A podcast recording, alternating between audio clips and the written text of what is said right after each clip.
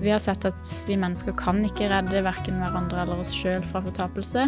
Så det er noe bare han kan, men han er villig til å gjøre det. Mm. Det Ja, det er jeg glad for.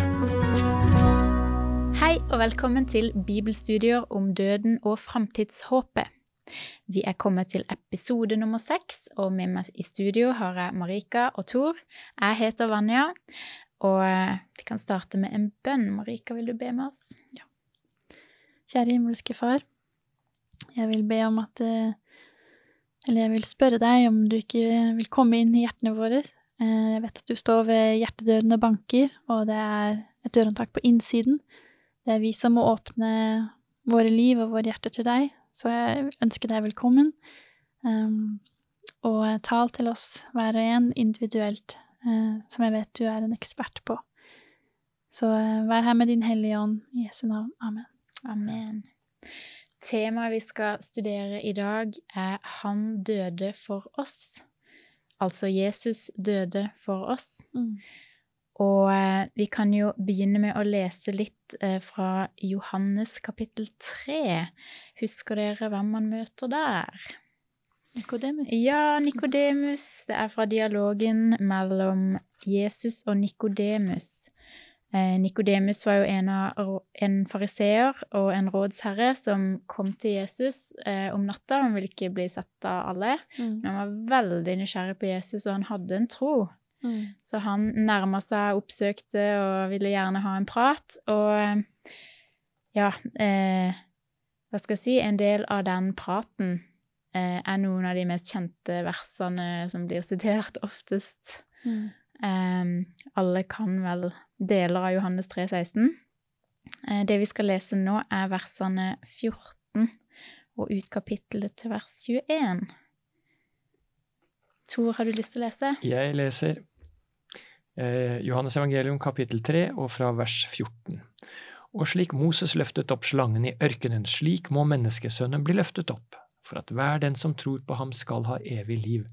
For så høyt har Gud elsket verden at han ga sin sønn, den enbårne, for at hver den som tror på ham ikke skal gå fortapt, men ha evig liv.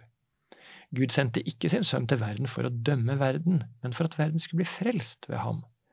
Den som tror på ham, blir ikke dømt, den som ikke tror, er allerede dømt, fordi han ikke har trodd på Guds enbårne sønns navn. Og dette er dommen. Lyset er kommet til verden, men menneskene elsket mørket høyere enn lyset fordi deres gjerninger var onde.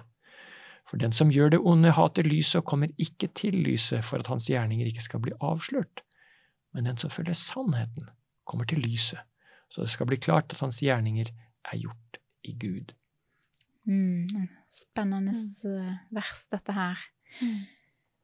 I starten så får vi høre at eh, slik Moses løfta opp slangen i ørkenen, slik må menneskesønnen bli løfta opp, for at hver den som tror på han skal få evig liv. Altså, evig liv er ikke noe vi har i oss sjøl, vi er nødt til å bli gitt det. Mm. Og Guds prosjekt er å gi det. Mm. Frelsesplanen er et prosjekt, et livgivende prosjekt. Mm. Det er denne redningsplanen som Gud jobber med, og som vi har sett eh, og skal få se mer av nå i studiet her, hva Jesus har gjort for oss for å redde oss. Mm. Det er en grov misforståelse at uh, Gud er en uh, Gud som prøver å holde så mange som mulig ute av himmelen. Mm. Det er det, motsatte. motsatte. Gud ønsker å Mm. fylle himmelen, eller fylle den nye jord, med frelste mennesker som får oppleve evigheten, og som får oppleve den ultimate kjærligheten. Mm. Og hvilken eh, Hvilken erfaring var det israelittene hadde den gangen de fikk eh, denne slangen? Kobberslangen. Ja, kobberslangen som de kunne se på. Ja, de, de kom inn i et eh, område hvor det var veldig befengt med slanger. Mm. Og de døde jo som fluer, eh, Mm. kunne man nesten ha inntrykk av. Mm. Og da er det at eh, Gud ber om at eh, de må ta en, lage en kobberslange, og så skal de sette den i leiren, og enhver som ser på den slangen, får liv. Mm. Mm. det, det symbolet er blitt så sterkt at uh, det er jo mange, mange medisiner som har et sånt slangemerke utapå. Mm. Du har lagt merke til det, ikke sant? Mm. Så den slangen på, på den derre stangen eller kjeppen eller noe, Mm. og det er jo Gift og motgift. Ikke sant? Mm. Ja, Absolutt. Og her var det jo det eh, Slangen ble jo et symbol på håp. Selv om vi Mm. kjenner jo slangen fra tidligere studier hvor vi har sett at liksom, slangen er ikke bra. Mm. Men her er det noe Her snus det på hodet. Ja, for det er Gud som fyller symbolet med innhold, og det er kjempeviktig at vi tar med oss at alle symboler de får sitt eh, innhold av den sammenhengen de er brukt i. Mm. Sånn at man må ikke tenke at symboler som du ser, alltid skal tolkes i sånn verste mening og sånt. Fordi når Mm. noen andre har brukt det eh, symbolet Nei, når Gud bruker det, så er det hans innhold som Mm. er det vesentlige. Og, og Sånn. Bibelen er spennende sånn, for den snakker om eh, djevelen går rundt som en brølende løve.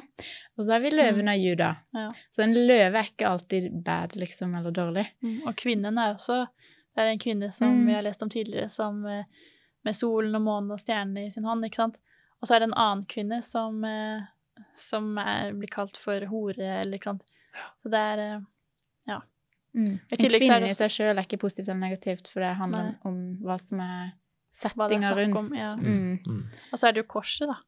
Som, eh, som vi tenker på korset, er jo fantastisk. Vi Ja. tenker på Jesus med en gang. Mm. Men på den tiden da Jesus eh, ja, skulle bli hengt på korset, det var, det var skam. Det var altså, det mest ydmykende du kunne tenke deg. Det var en, ja, en, eh, en tur opp til Golgata, naken, beslått altså sånn, Det var rett og slett eh, ja, det var ned, eh, Verdigende, ja. ja, nedverdigende på Mm. alle måter. Mm. Og så har Jesus snudd korset til å bli noe flott og fantastisk, faktisk. Ja, at det blir assosiert til håp, Ja. ikke, ikke den skammen Ikke som sant? det var. Mm. Ja, spennende. Ehm, det her er jo Nikodemus som får høre dette. Eh, det er jo sånn at disiplene også fikk eh, høre at Jesus eh, skulle dø. Og i Matteus kapittel 16, i versene der 21 til 23, Mm. så er det en annen dialog. Da er det Jesus som snakker med Peter. Peter er jo liksom den ivrige, eh, veldig handlekraftig fyr. Eh, som hopp, ja, hopper i ting og, og er kjapp i replikken Mm. og Ja, han er på. Mm. Så vi kan jo lese her den dialogen og så se, se om vi kan finne noe interessant her. Eh, 1621. Fra da begynte Jesus Kristus å gjøre det klart for disiplene sine at han måtte dra til Jerusalem, og at de eldste overprestene og de skriftlærde skulle la ham lide mye. Han skulle bli slått i hjel, og den tredje dagen skulle han reises opp. Vil du ha mer? Ja takk. Da tok eh, Peter ham til side og ga seg til å irettesette ham. Gud fri deg, Herre, dette må aldri hende deg. Men Jesus snudde seg og sa til Peter, Vik bak meg, Satan. Du vil føre meg til fall. Du har ikke tanke for det som Gud vil, bare for det som mennesker vil. Ok, ja. Eh, For en Alvorlig. irettesettelse. Ja. Ja, ja. Eh, Og jeg skjønner jo Peter kom der i beste mening. Eh, Mm. Og med en tanke og en misforståelse om hva Jesus var i gang med nå. Mm. Eh, vi vet jo at disiplene hadde helt andre ambisjoner for Jesus eh, Mm. og helt andre planer for han enn det han faktisk hadde. Mm. De så litt, litt mindre bilde. De så litt sånn Det var litt navlebeskuende, eller litt sånn Ja, de så ikke det store bildet. De så liksom ikke hele verden, de var mer opptatt av seg sjøl og Mm. sitt folks befrielse og um, og, og det er jo forståelig Mm. eh, at de var lei av undertrykkelse fra romerne, at de lengta etter å kunne liksom ha sitt eget tempel og sine egne ordninger og sine egne skikker og sine egne ting, og ikke betale liksom skatt i tillegg til romere og tempelskatt og ikke sant, sånn. Mm. Skjønner jo at uh, det var mange ting der som gjorde at det var tungt. Mm. Eh, og at de lengta etter større frihet, og at Mm. de så her at liksom Wow, Jesus, han helbreder, han kan gi mat, han kan Ikke sant? Han, Mm. han er akkurat den vi trenger for at hæren vår skal kunne kaste ut eh, disse erobrerne. Mm. Eh, og så snakker jo Gud om dette Guds rike som var kommet nær. Mm. Guds rike som skulle opprettes. Um, og da tenkte de veldig konkret og veldig akkurat der. Mm. Eh, så er det det at Guds veier er ofte høyere enn våre veier, og hans tanker er ofte høyere enn våre tanker. Mm. Eh, og Jesus har det store bildet, den store striden med i beregninga, og har et gigaprosjekt. Han Mm. kjemper ikke bare mot en annen eh, et annet land eller noen andres territorium. Han, han er der med kampen for livet. ikke sant? Han er der for å frelse, for å redde fra synd, for å redde fra fortapelse. Mm. Så er det interessant også hvordan han lar dem misforstå eh, en ganske lang stund. Eller sånn eh, Kanskje han visste at, eh, at de trengte den tiden, at det skulle modnes, at, at hans planer var større enn deres. Og, eh, og han Altså, han fikk jo hjelp av Den hellige ånd til å vite akkurat når han skulle åpenbare mer og mer og mer. Mm. Men, eh, men det er ikke sikkert at de hadde hatt eh, lyst til å være med en gang hvis de fikk vite absolutt alt med en gang. Bare, wow, wow, wow, det var litt for mye. At de Men at, litt eh, tenketid. De trengte liksom litt og litt. De trengte modning. Og, ja, Det gjør vi jo alle når vi lærer. ja, ikke sant? Og så er det jo um, et aspekt her da, av denne gigaplanen, som du sier, Vanja. Den var ikke noe som ble snekra sammen eh, fordi den, Oi, nå er det krise, nå må vi finne på noe. Nei. Mm. Gud hadde noe planlagt eh, lenge, lenge før Mm. dette ble aktuelt. Mm.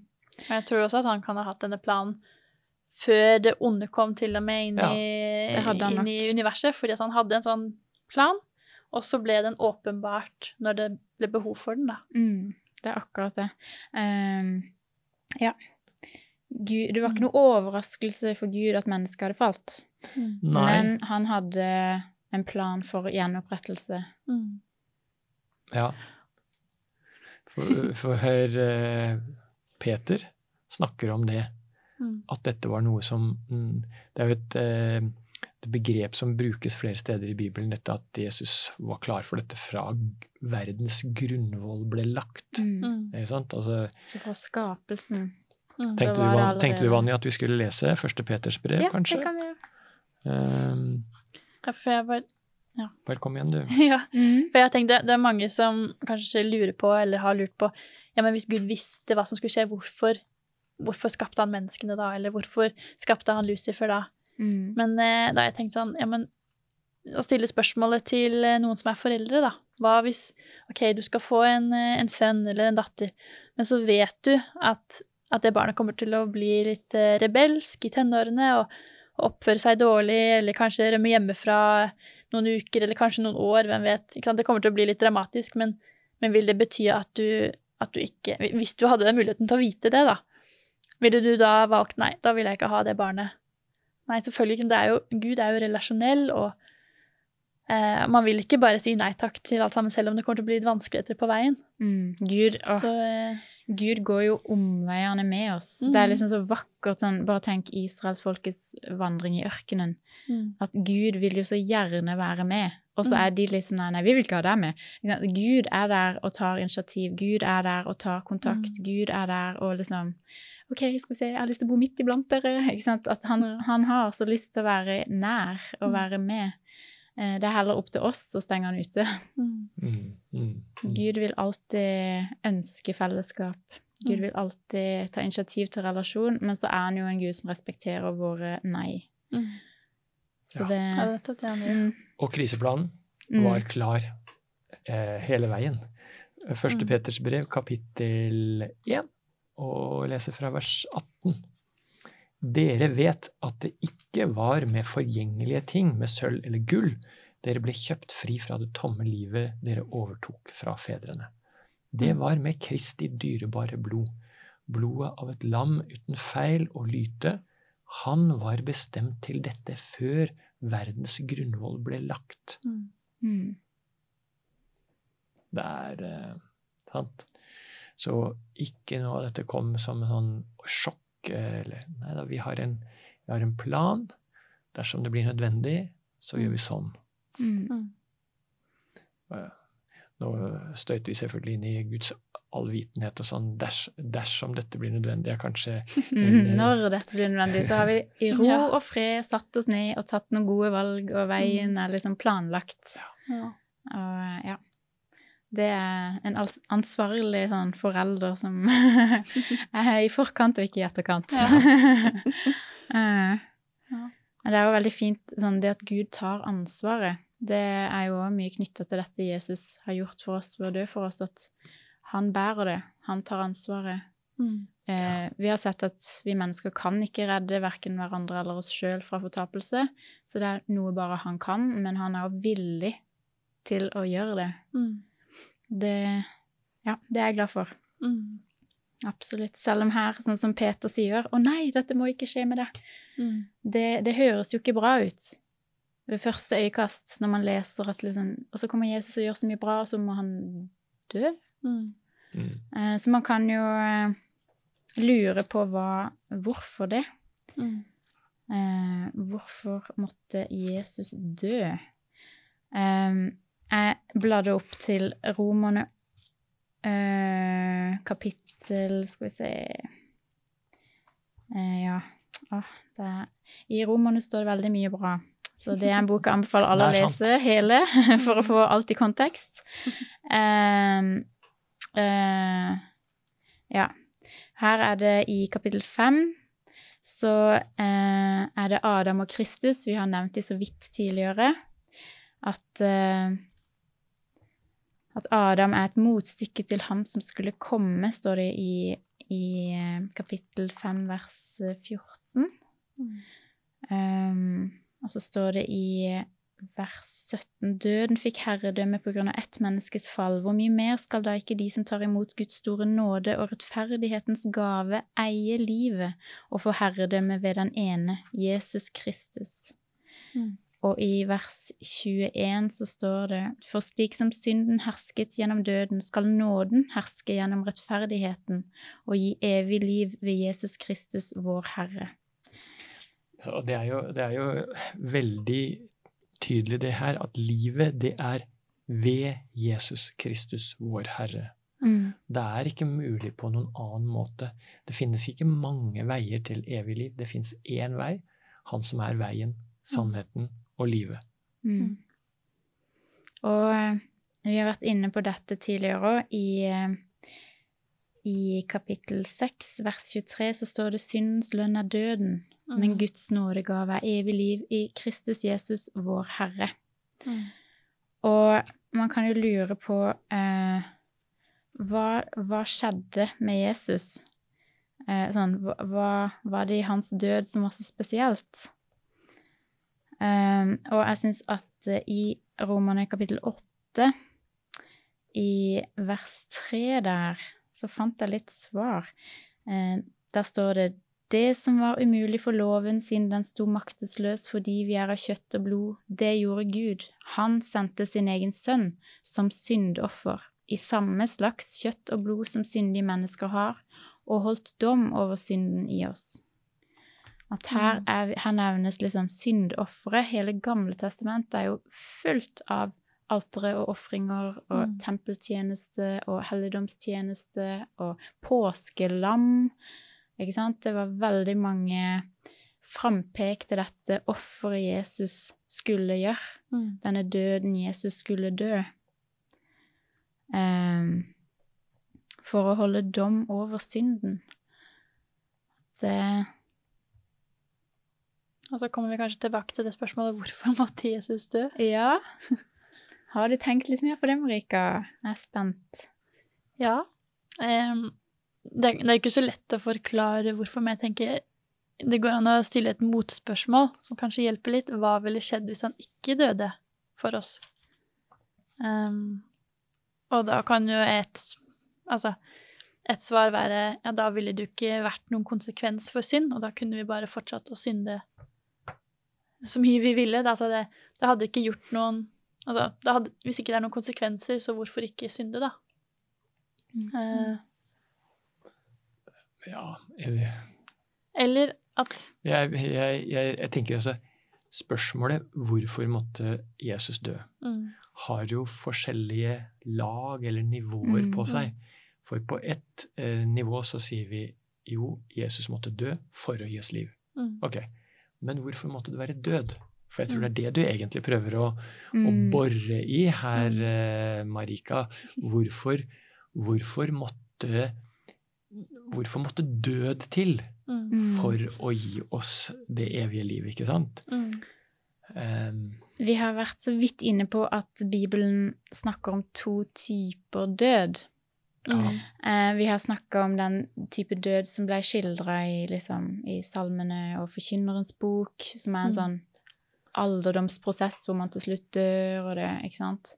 Eh, og at eh, i Daniels bok så ble den omtalt som en søvn, denne døden. Den kan òg kalles den første død. Også i åpenbaringa, så i åpenbaringsboka, så møter man den annen død. Mm. eh, som da Den er en denne. Som da er denne fortapelsen. Den har vi lest om flere steder. Fortapelse, fortapelse som kontrast til evig liv. Um, uh, og det rydder litt opp, i hvert fall for meg, for jeg kan synes Mm. det virker litt sånn rotete. Hva er det vi snakker om? Hva slags død døde egentlig Jesus? Mm. Og for meg så har det vært en sånn reise å finne ut, egentlig. Det har tatt meg lang tid. Mm. Eh, og det begynte med at uh, jeg leste i i f.eks. for eksempel Matteusevangeliet, eh, når Jesus er i Getsemane i eh, kapittel 26, så er det um, skildra at uh, at Jesus har det skikkelig tungt i Getsemane. Uh, det er før uh, før han blir stilt eh, for det høye råd, og, og før all pininga. Eh, og før han blir korsfesta, før han dør. Eh, og det som skjer der, er at han og disiplene de går ut til denne hagen, og så ønsker han å be. Og eh, han sier til disiplene i vers 38 at min sjel er tynget til døden og sorg. Så han er tynga av noe Mm. og eh, ber en bønn til Gud og sier i eh, vers 39.: Min far, er det mulig, så la dette begeret gå meg forbi, men ikke som jeg vil, bare som du vil. Og så er det noe sånn Han gjentar denne bønnen om dette begeret tre ganger. Mm. Og jeg har vært litt sånn herre OK, det her er et stikkord. Og bare Hva er det jeg ikke får tak i? Og eh, det som løsna det litt for meg, det var at uh, i åpenbaringa så leser jeg om et beger med syndens druer, holdt jeg på å si, uh, som blir fylt, uh, og um, et beger med stygdom, et beger Det er ikke bra å drikke det begeret. Og det fortapelsens beger, holdt jeg på å si, den, det drikker Jesus for meg. Jesus Mm. opplever den andre død, den fortapelsen. Han Mm. drikker det begeret, så jeg trenger ikke. Mm. Ja, jeg, jeg kan dø den første død. Det kan hende eh, Det kan hende jeg dør. Det, det er greit. Men jeg kan ha en tro eh, på at Gud ikke vil la meg gå fortapt. Fordi det Jesus har gjort for meg, det er å gå i fortapelsen for meg, istedenfor meg. Mm. Den adskillelsen fra Gud som, som synden forårsaker, den trenger jeg ikke å oppleve. Mm. For Gud drakk sjøl det begeret. Jesus drakk det begeret, og han gikk igjennom den adskillelsen. Mm. Stedfortredende død. Mm. Eh, Men kanskje er det også noe i dette med at Jesus er villig til å fornedre seg selv og bli lydig til døden, som Filippe brevet 2 Mm. snakker om, Mm.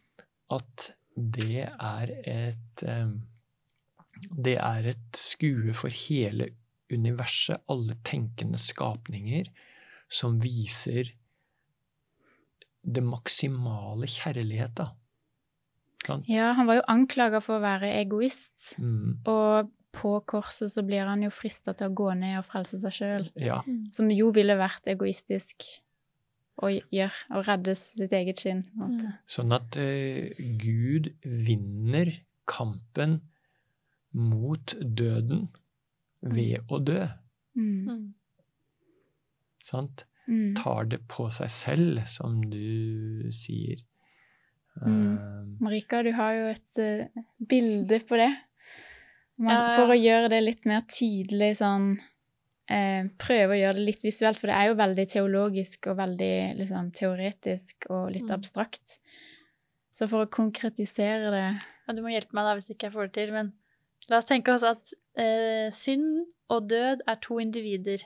mm.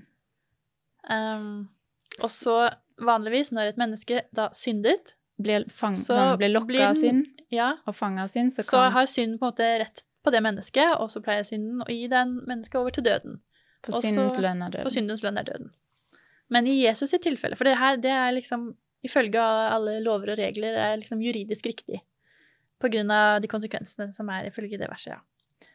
Men når det gjaldt Jesus, så, eh, så syndet han ikke. Han ble aldri fanga. Han Av ble aldri fanget av synd. Men så syndet synden. For Nei, synden tok Jo, Så, ja. han tok Jesus og, og ga han over til døden. Og der, siden synden gjorde det, så syndet synden. Og Og syndens lønn er døden, så derfor så må døden dø. Så, ja, man, kan så også si, derfor så har Jesus måttet overvunnet døden. man kan også si døden ble grådig Ja. og tok en han ikke hadde krav på. Ja. Ikke sant? Døden hadde ikke krav på Jesus, for han var Mm. rettferdig. Aldri blitt lurt, aldri blitt fanga av synd.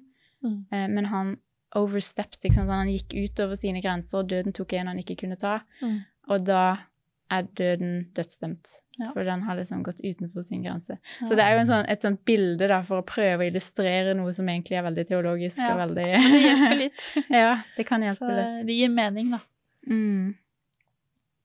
Og da er det vel snakk om den andre død, da. Mm. Ikke den første død, men Ja, at fortapelsen evige som død. Jesus tok på seg. ja. Mm. Altså, dette er jo temaer som eh, mange skarpe teologer har gitt seg i kast med. Mm. Eh, I studieheftet vårt så står det en liten passasje fra noe Martin Luther eh, sa han, han hadde en serie på fem-seks prekener eh, over Salme 110. Mm. Eh, og de gikk sånn eh, lørdag og onsdager i Wittenberg, i kirka der han eh, talte. Lørdag, interessant nok. Eh, men i alle fall, da. eh, Lørdag 5. juni i eh, 1535, da sa han dette i preken sin. Korset var alteret der han, altså Kristus, fortært av ilden fra den grenseløse kjærlighet som brant i hans hjerte, frembrakte det levende og hellige offer som var hans legeme, og blod til Faderen med inderlig bønn, høye rop og eh, hete, engstelige tårer, Mm. eh, sa Luther da. Og det, det knytta han til dette verset i Salme 110 og vers 4, du er prest til evig tid på Melkisedeks vis. Luther han trekker det inn og sier at det er Jesus alene som er verdig til å være prest, som kan gjøre noe som virkelig gagner oss. Mm. Alt det andre var bare skygger Nemlig. for det virkelige. Ja. Mm. Um, vi kan eh, lese noen vers fra Johannes um, kapittel 19. Det er versene 28 til og med 30. Jesus gikk jo igjennom eh, eh, tunge prøvelser, holdt jeg på å si, eh, fra Getsemane og fram til han dør på korset. Eh, veldig, veldig spennende å lese det også i, liksom, i hvert av evangeliene. Mm. For å få liksom inntrykket og for å få alle perspektivene og Mm. se litt sånn helhet i det. Eh, For de vektlegger litt grann forskjellig. Um, her skal vi lese om akkurat det Jesus dør da, i Johannes evangeliet. Du sa fra Vers. 19, fra vers 28. Og så til og med 30. Jesus visste nå at alt var fullbrakt, og for at Skriften skulle bli oppfylt, sa han, jeg tørster.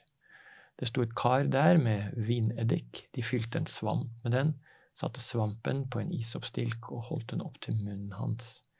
Da Jesus hadde fått vineddiken, sa han, det er fullbrakt. Så bøyde han hodet og utåndet.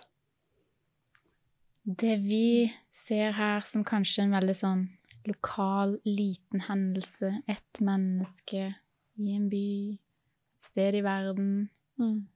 det var det engler og andre vesener som hadde full fokus på. Mm. For nå, her, så vant Jesus den kosmiske krigen som vi har vært inne på i tidligere episoder. Mm. Og der vant Guds rike Mm. over Satans rike. Der ble Satans også Der ble hans karakter eh, avslørt, og Guds karakter åpenbart. Mm. Liksom Gud, ja, Det Gud har sagt, var sant. Det Satan hadde sagt om Jesus, om Gud, det var, Det var løgn. var løgn. Mm. Der fikk man se det. Tenk for en lettelse det må ha vært for eh, alle de som Ja, spesielt for alle englene og disse vesenene som har, har sett alt sammen, ikke sant. Mm. Og ikke bare fra vårt perspektiv, men, men hele veien. Mm. Ja. Og eh, jeg tror ikke man klarer å liksom fatte dybden og få liksom alt på Mm. plass i en sånn liten studieepisode som dette her. Så jeg vil bare anbefale alle til å lese om Jesu lidelse og død Mm. Om igjen og om igjen. Eh, fordi man legger alltid merke til noe nytt. Det er Mm. alltid noe som, som vil gi inntrykk, eller man får alltid en dypere forståelse av hvem Gud er, hva han har gjort for oss, og ja, hva dette med, med hans død og dette korset, hva det innebærer for Mm. oss. Takk for eh, spennende studium og interessante innspill, og takk til deg som har sett på, du som lytter. Velkommen igjen til neste episode.